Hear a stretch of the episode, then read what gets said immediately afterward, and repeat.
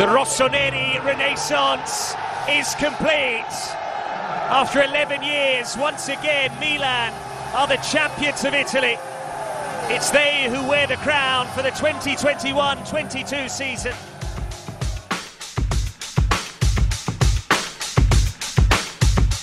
Yes, we're back again. Dave and Chin Talk Milan. This is our first episode for 2022-23 season after the first game. How you feel? Hi guys, my name is Chin, as you already know. I think my blood pressure was just slightly high, but that's expected. Dave knows, but it was good. It was a good first week in Serie A all along. So I'm feeling good. I'm feeling confident about it, to be frank. Yeah, so, it's amazing though, because the reason is 70,000 spectators packed in San Siro. 70,000, you mean? That was the first time. Yes, that was the first time San Siro was packed like that since 2009. Mm-hmm. That shows that this is the new era for Milan, and I'm so excited about the whole. Because look, it's a work in progress, and we've been on this path for like what 4 or 5 years now, right? And I'm so excited that we begin to get there.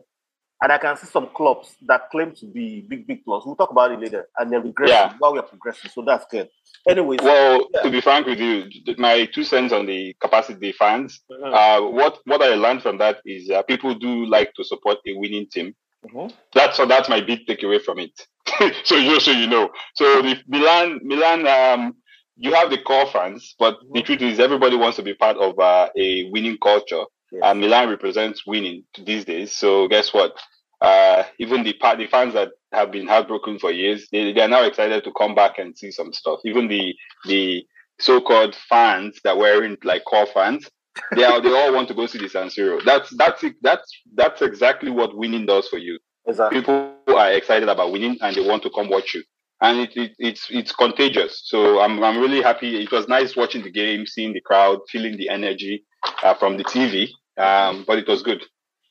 Yeah, I think it was an electric atmosphere, and also one thing I also saw about the packed San Siro is it kind of like put a lot of pressure on some players. And also, some players actually use that as a fuel to fire, to fire themselves up and play good games and stuff. So, did you notice that? Okay, so I'll tell you this. I said it in the previous podcast. Don't call my voice. Yeah, no, in the previous podcast, I said it before, right? Like the fans, right, especially at home, they do play a key role. This is why, like this Milan squad, I feel like has grown. That's where they grew the most. Is that mindset, right? You know, just some people just using that as a fuel, and then the guys that cannot use it as fuel, not letting it affect them too badly. I won't name names, but everybody's different, right?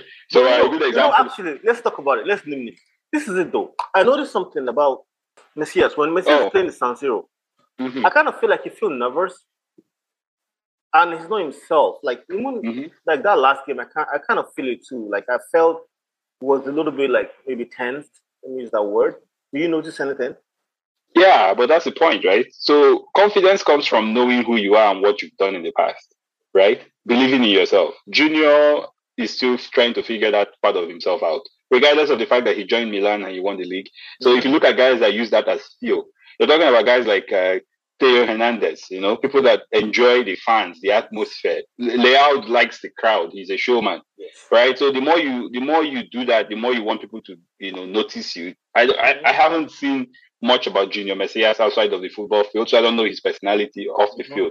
But I can tell you that actually plays a role. If you're the guy that wants everybody to notice you, then that's it. Even a guy like Brahim Díaz, right? He played for big teams in the past. He played for City, Manchester, Real Madrid. So to him, it's nothing new. He enjoys the crowd. He enjoys the he played for City too, right?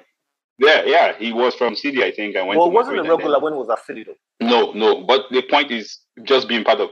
Junior is not there yet, right? So that's a transition. But this is a point, though. The good thing is Milan can overcome those kind of issues with some players. I was impressed about Kalulu.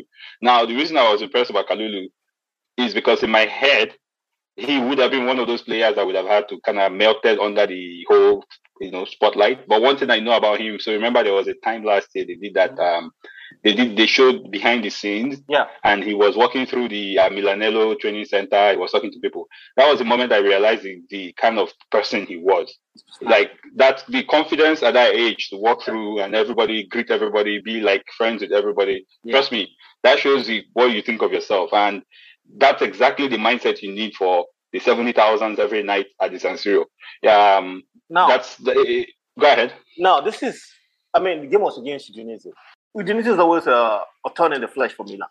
Now, the question is, do you think if Milan is having a packed stadium like this against a very strong team like, for example, Juventus or Inter or Roma, do you think it will have any sort of effect on them?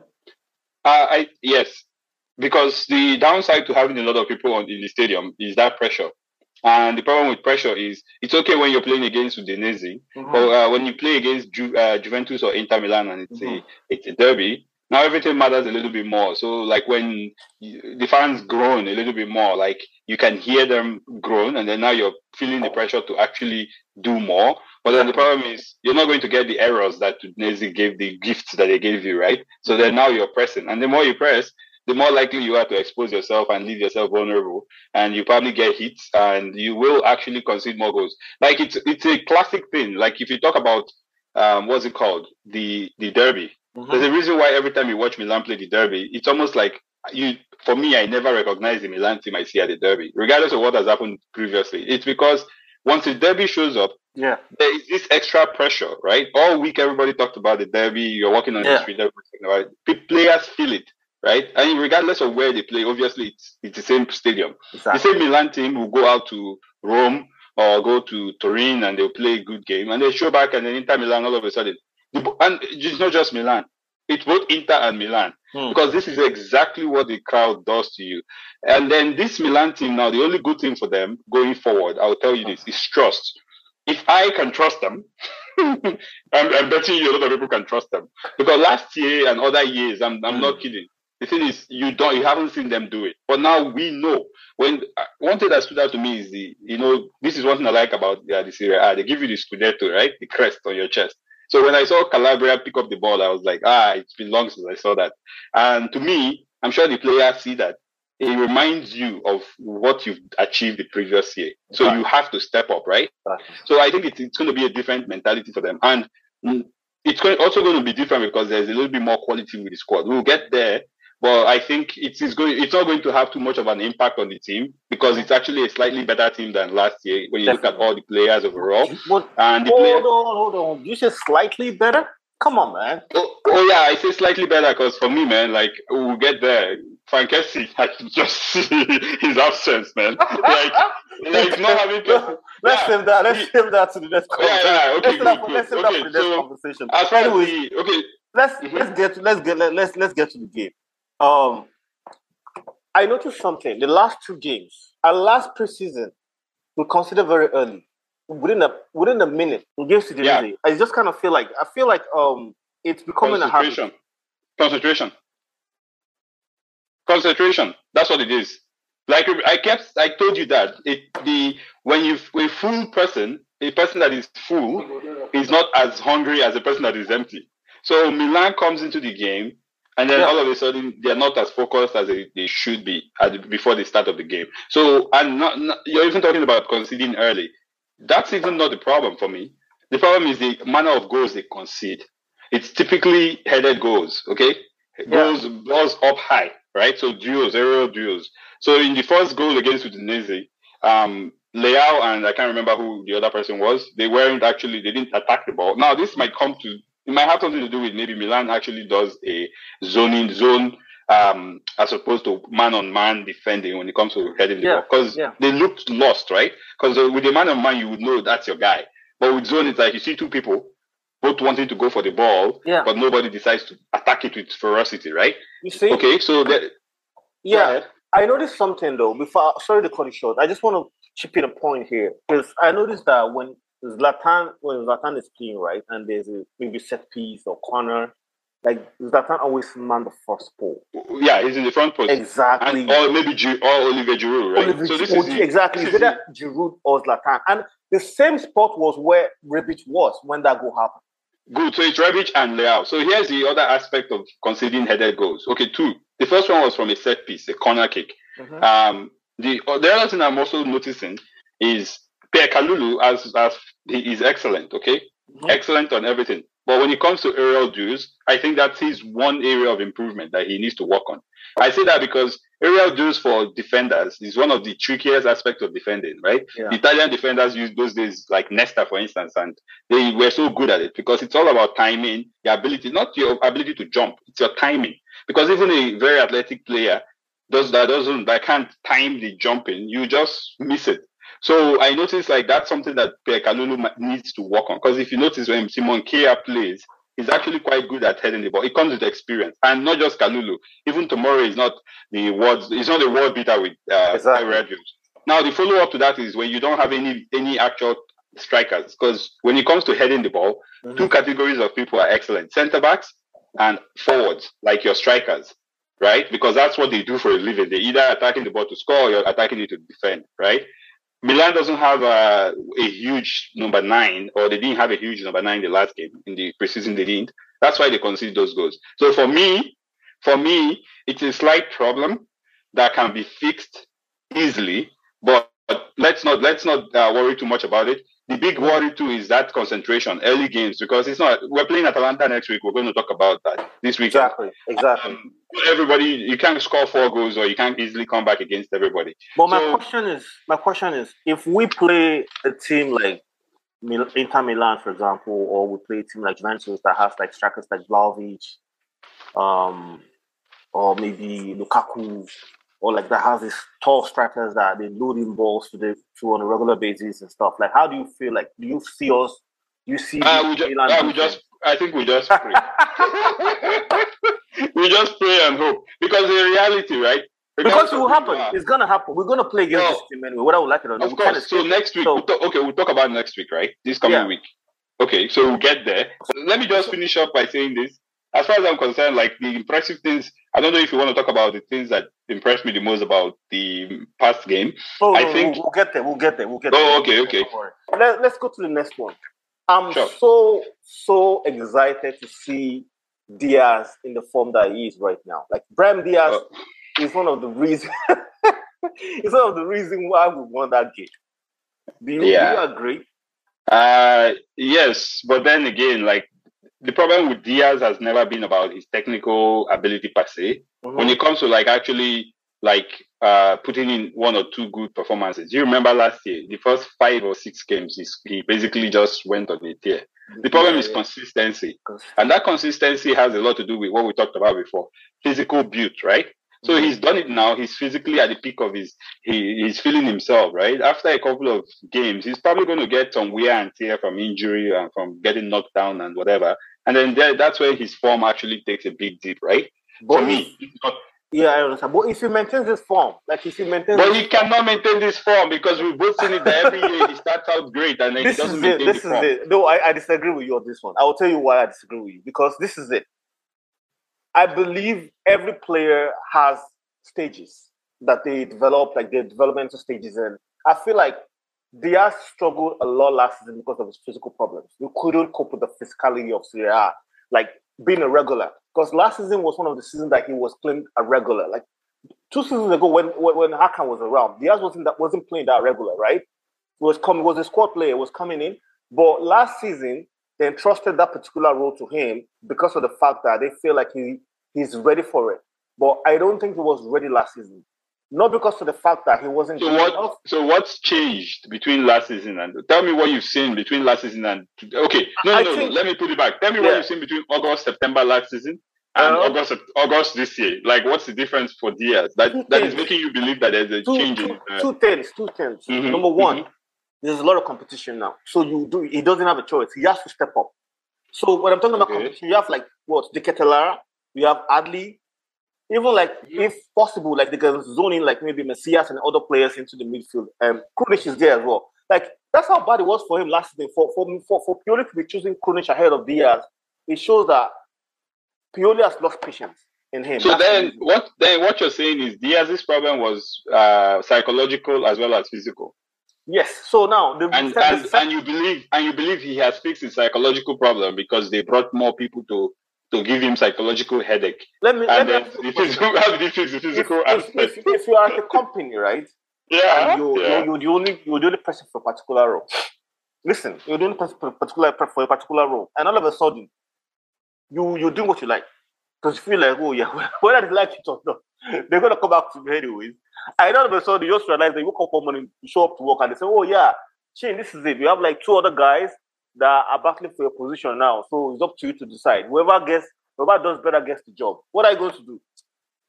But, okay, that's a very, very loaded question because you know what you're actually assuming here, that Brahim Díaz is what we call he has this level of motivation that most times is actually basically it comes from other folks, external motivation, right? It's not internal motivation. Mm-hmm. But you know the problem with people that actually tend to be externally motivated most times.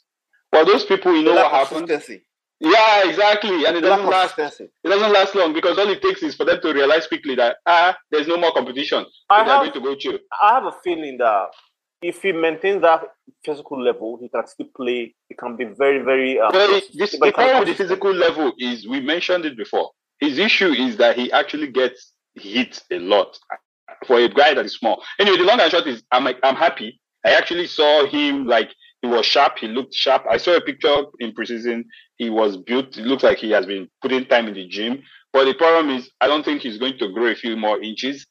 Okay, and he's nothing is changing with that, right? So now we played with Udinese. I don't know how many times did you see a midfielder that actually touched him.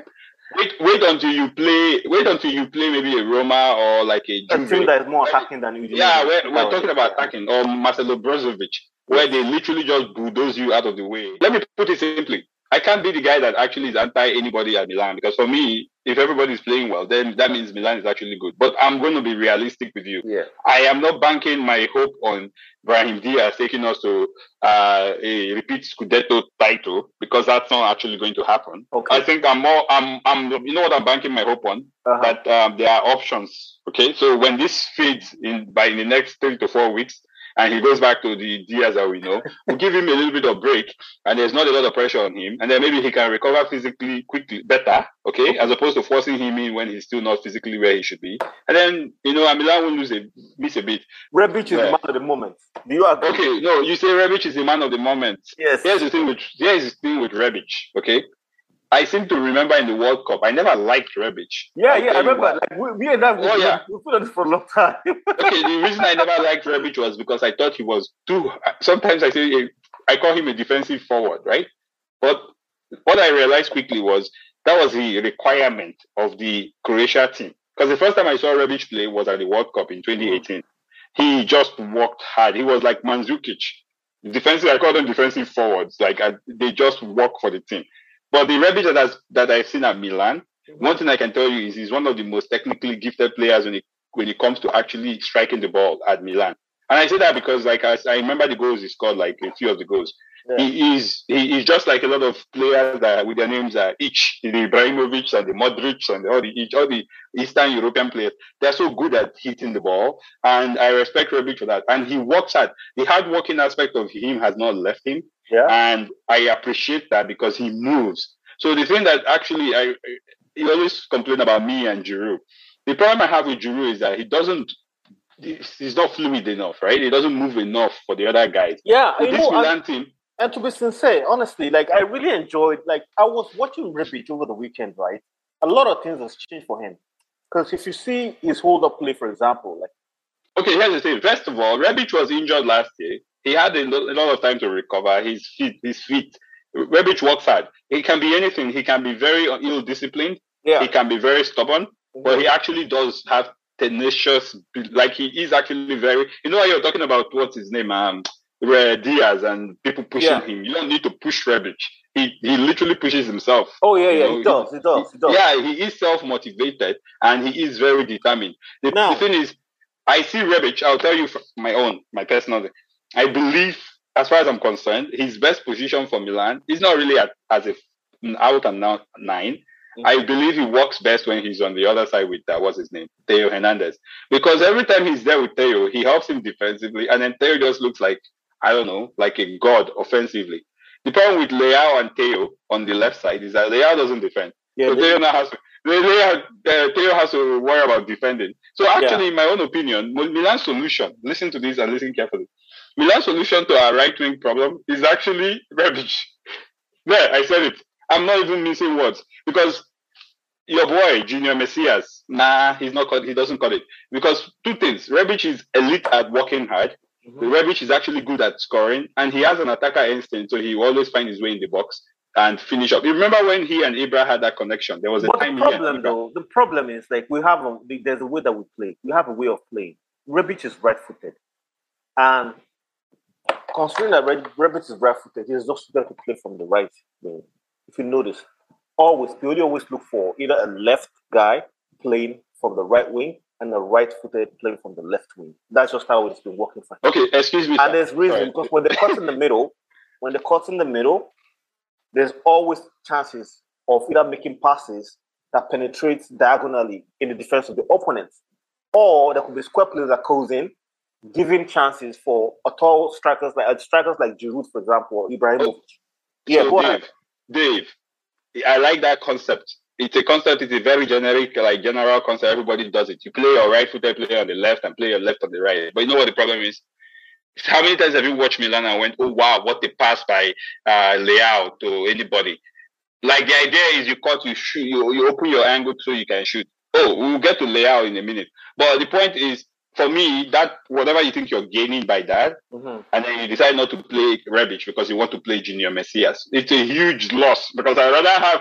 By the way, Rebić can play with left or right-footed in a way. Well, so I'd rather actually, have Rebić with his right leg. In fact, one-legged Rebić. Okay, so here's the other thing, right? I think Rebić is awesome. He's doing well, and I'm actually happy he looks fit. He's running, and Milan needs him. And if I were actually to coach that team, I'll probably play him and probably somebody like, what's his name? Ivoco, really. But we'll get to Leao. I mentioned Leao. Let's talk about Leao. Okay, let me give you this point on Leao. So coming into this season, you know what I expected of him in terms of improvement? Yeah. Finishing. So when you cut in, be elite with that shot. You see that you talked about cutting in and shooting. Yeah. When you cut in, so you watch Mo Salah, right? Or Sadio Mane, or even Diaz this week. Today, Diaz in Liverpool. You cut in. Elite players, when they make that cut, that shot is going to either test the keeper or it's going in. But Leao cuts in, and then he shoots the ball like somehow he's checking out somebody all the way up high. At this point. Go ahead. But the shot, like that shot was very... don't forget, it was left-footed. Oh, no, I get it. But this is my point. I'm not complaining about Rafael Leao. I'm just saying my expectation for him is that maybe 5 out of 10 times he takes those shots. Yeah. It's either going in or at least forcing a save from the goalkeeper. You know what? My own opinion, I feel Leao will be better this season. Way better. Well, this is the thing. This is how he becomes better, because he already, like last year, he proved that he can actually make the decision of passing the ball. Yeah. That's great. But now he needs to make them fear him by making sure. Because for me, I take away, the way shot, power, and accuracy go hand in hand, right? So if you try to be more accurate, it's going to be less powerful. So let him fine tune that. That's the only criticism for him. That's all. Let's go to the next one. So, who are your tops and flops? Well, top number one, Rebić. Number two would be thinking of it now. I think for me, Rebić is obviously number one by far. I have them here. I listed them. So Rebić is MVP. Actually, I did not even have anybody else. But if I actually was forced to pick, I would pick Calabria just a little bit.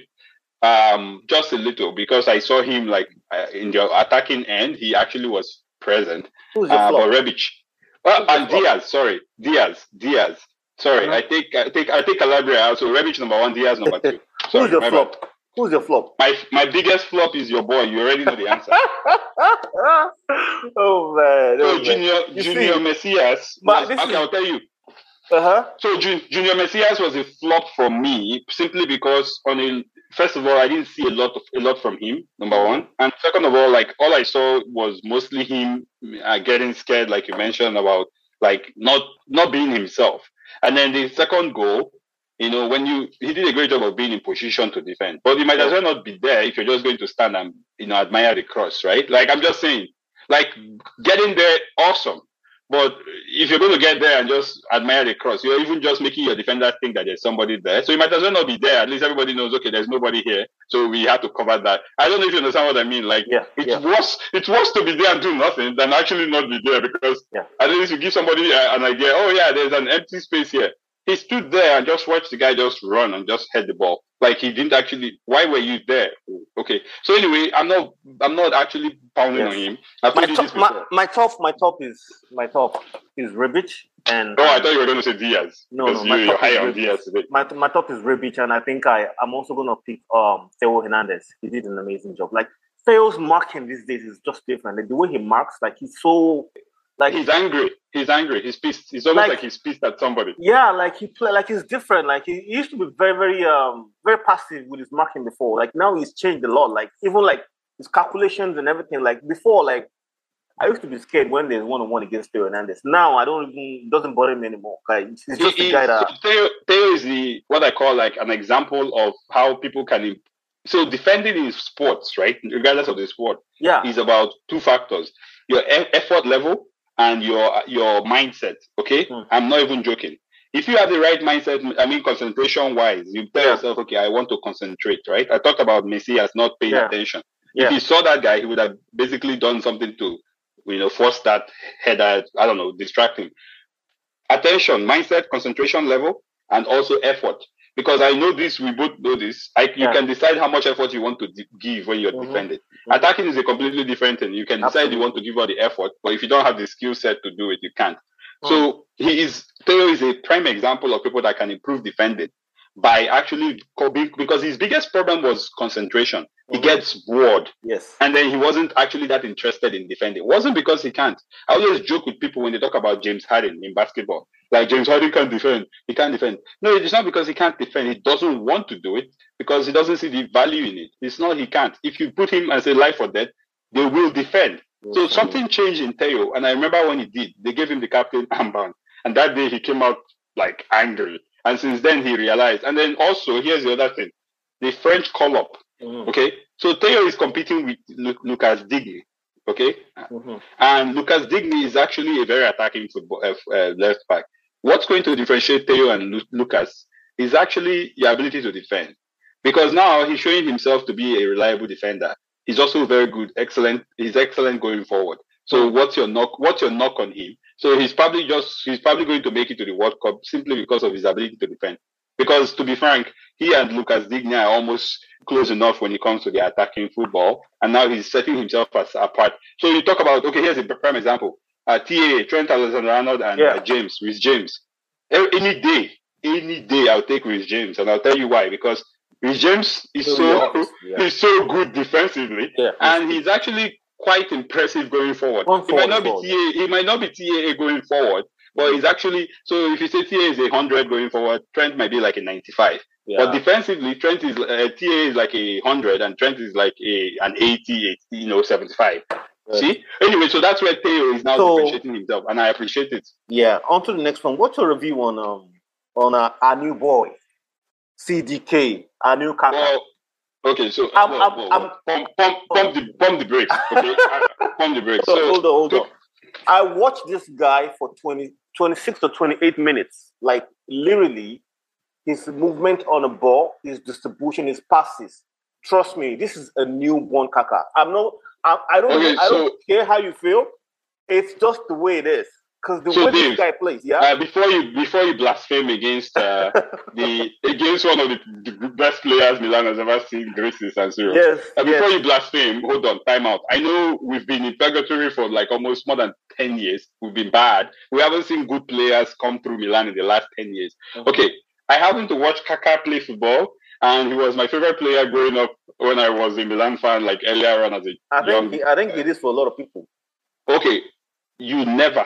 Okay, compare that, because here's the thing. I'm not comparing. Don't get me wrong. I'm not comparing him with you. You can say, oh my God, he has a feel, like his playing style, his fluidity, his movement feels like Kaka.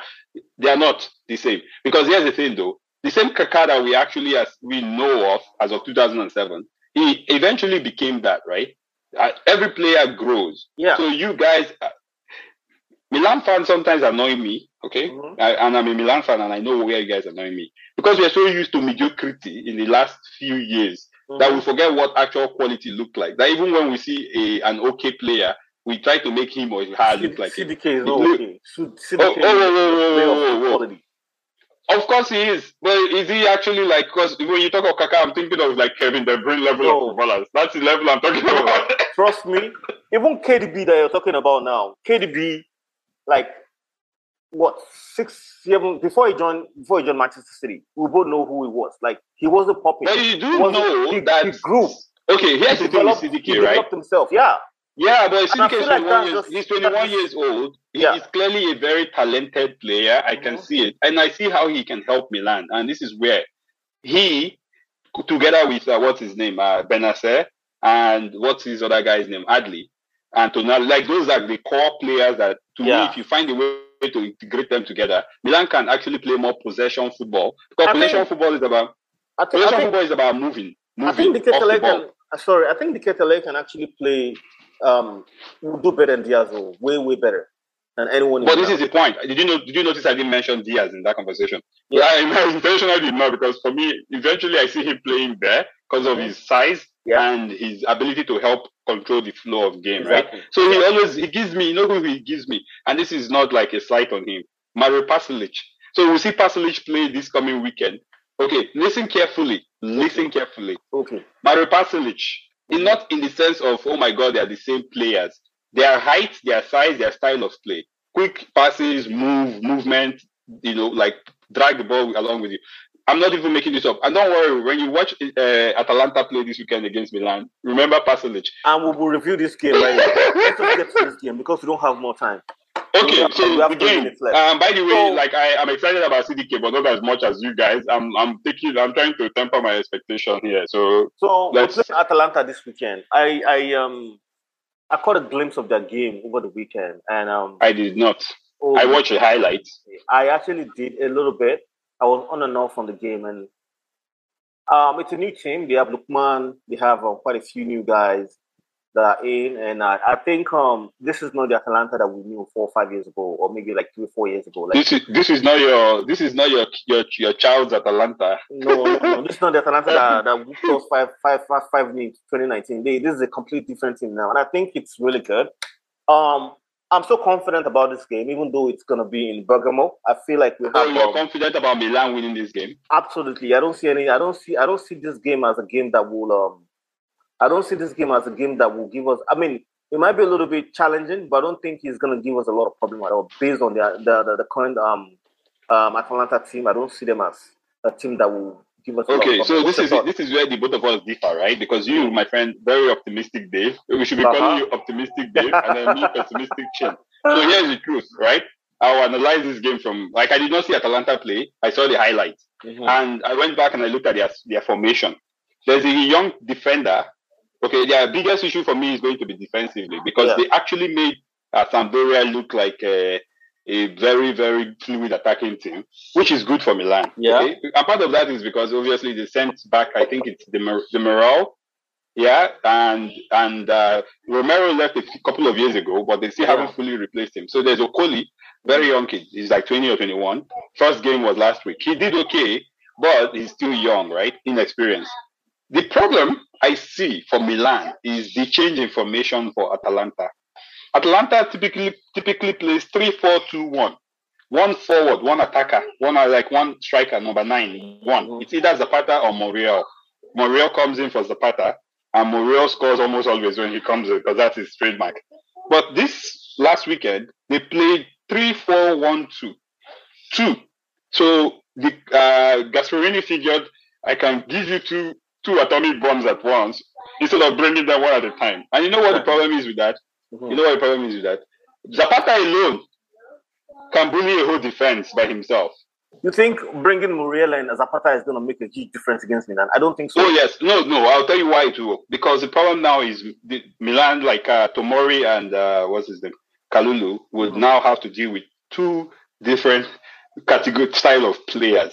Well, one is Gasperini tried this he tried the same thing like last year against some teams and it didn't work out. No, but he didn't play two forwards against Milan. The problem is feeding Muriel and Zapata at the same time really takes away some sort of power from Atalanta team, which is the reason why I don't think he'll be thinking towards that against Milan, because he knows Milan's not the team that's going to sit back and let them pressure. The only thing that I can tell you is it will be actually to Milan's advantage somehow if he actually plays the two forwards. Just that's what I'm saying. I don't think the advantage is, it will help Milan in this sense. Well, Milan's midfield will not be overwhelmed, because the problem with Atalanta is most of their good players are in the middle of the park, right? They're in the midfield. Mm-hmm. And when they have an extra person there, mm-hmm. and then you're playing, like you're Milan, you're playing two midfielders, it almost feels overwhelming sometimes, especially if you have your boy Diaz. Well, when you reduce the number of people in the middle by spreading your, by adding more guys in attack, well, then that means it's not as physically overwhelming in the middle. I mean, there's a little bit more space. So maybe perhaps it won't be as bad, because I'm assuming here that Pioli is probably still going to do exactly what he did before, right? Which is, two midfielders. Yeah. Your boy Krunic. Tonali is going to be back for the Atalanta game, hopefully. Well, I wouldn't actually rush Tonali. But hopefully, because the season is long. Although Italy is not going to the World Cup, but the season is long. You don't want him. You don't want him half fit just because you want to get 3 points now, and then you lose him for an extended period of time. But overall, you say Milan is going to win? Oh yeah, I think it's too soon, too early in the season, and it's going to be a draw. I don't think it's a draw, and I'll tell you why. Oh. Because I feel like we're gonna go to Bergamo with a mentality of a champion, and I think that's what. Well, yeah, but the problem is it's too early in the season. It's too early, I know, and I agree with you. Yeah. I mean, if Atalanta takes points from us, I don't think it will take the overall.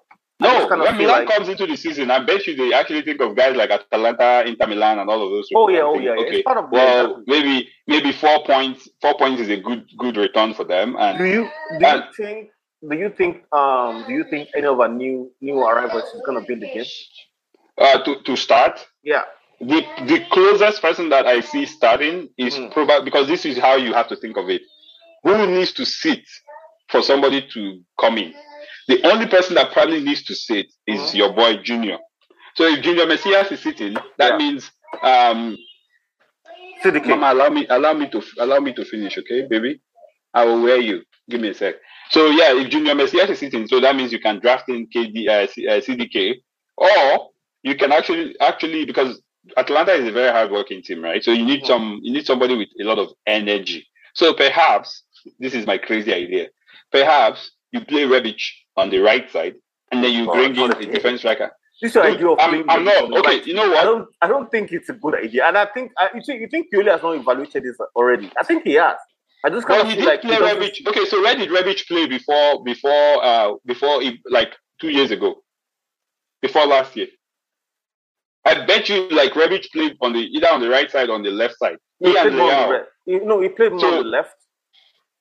Okay, well, you know what? Let's see what happens. You know, now Pioli might just say, okay, well, it's too early in the season to start tinkering, so I'll play the same people. But I promise you this: if he does the same thing, what's your prediction? If he plays Junior Messias again, well, let me. What's your prediction? My prediction is again, it's a draw. Most likely, I'm leaning. Actually, it's a draw. The reason I'm saying draw is simply because, trust me, man, these two teams don't even know what they stand for yet. Every season, a team has to build a character, right? Unless you're Manchester City and Liverpool. Even this new Liverpool City, lots of changes, right? All of a sudden, they need to figure themselves out. You have to build a character, know what you are. Are you going to be a defensive team or a very high attacking team? Milan hasn't figured that out. Last year, we were a very good defensive team, right? That's how we won the league. Well, look at this year. I told you that the game was going to end 3-2 or 4-2. Why did I say that? Because I don't see that defensive concentration and solidity yet. Now, they still are trying to figure it out. So maybe perhaps this is the year we actually become a full-fledged attacking team. And no, literally. And guess what? Well, if you become an attacking team against Atalanta, you're probably going to concede a couple of goals. So Milan will probably score two. So to me, I see a 2-2 draw. Okay. Or maybe Atalanta might just edge it just a little bit because they are. Anyways, Yeah, my prediction for this game is Milan winning 2-1. Of course, and, it's your normal prediction, 2-1. With Giroud scoring the winning goal. It's going to be Giroud coming in. Or Giroud coming in, or maybe even if you start, I know Giroud is gonna score. That's all I know. He knows how to do it in big games, and he will step up again this weekend. Oh, by the way, yeah, go ahead. Milan, by the way, Milan has won 3 consecutive games against Atalanta, which is a good thing, right? So it's good to see that. But like I think game week 2, man, it's so hard to evaluate. We just watched them play. To me, game week 1, 2 are almost like an extended preseason. By the third, literally, it is. Especially with the preseason we just had, exactly, where we didn't play a lot of good teams. Uh-huh. But by the time we actually go like 3-4 games into the season, then now you have a flow. Everybody knows. Everybody's legs are feeling it. They're like getting in the groove of things. Right now, like this is the guys that are probably still wearing their trackers, their preseason trackers on the back, trying to figure out who's fit and who's not. I'm not making this up. So to me, it is a little early, right? But I like your optimism. If Milan wins, I'm going to be so excited. So I look forward to the game. It should be a fun game, actually. Anyways, thank you so much. Cheers. Yes. Another wonderful conversation. By the way, Forza Milan and and I think let's see. I'm optimistic, but not that. I'm not as optimistic as you. Just a little optimistic. Thank you for listening to Dave and Chin Talks Milan again. I'm looking forward to seeing you guys next week. And when I return, it's going to be your face, Chin. Milan 2, Atalanta 1. All right. Bye, everyone. Take care. All right, bye.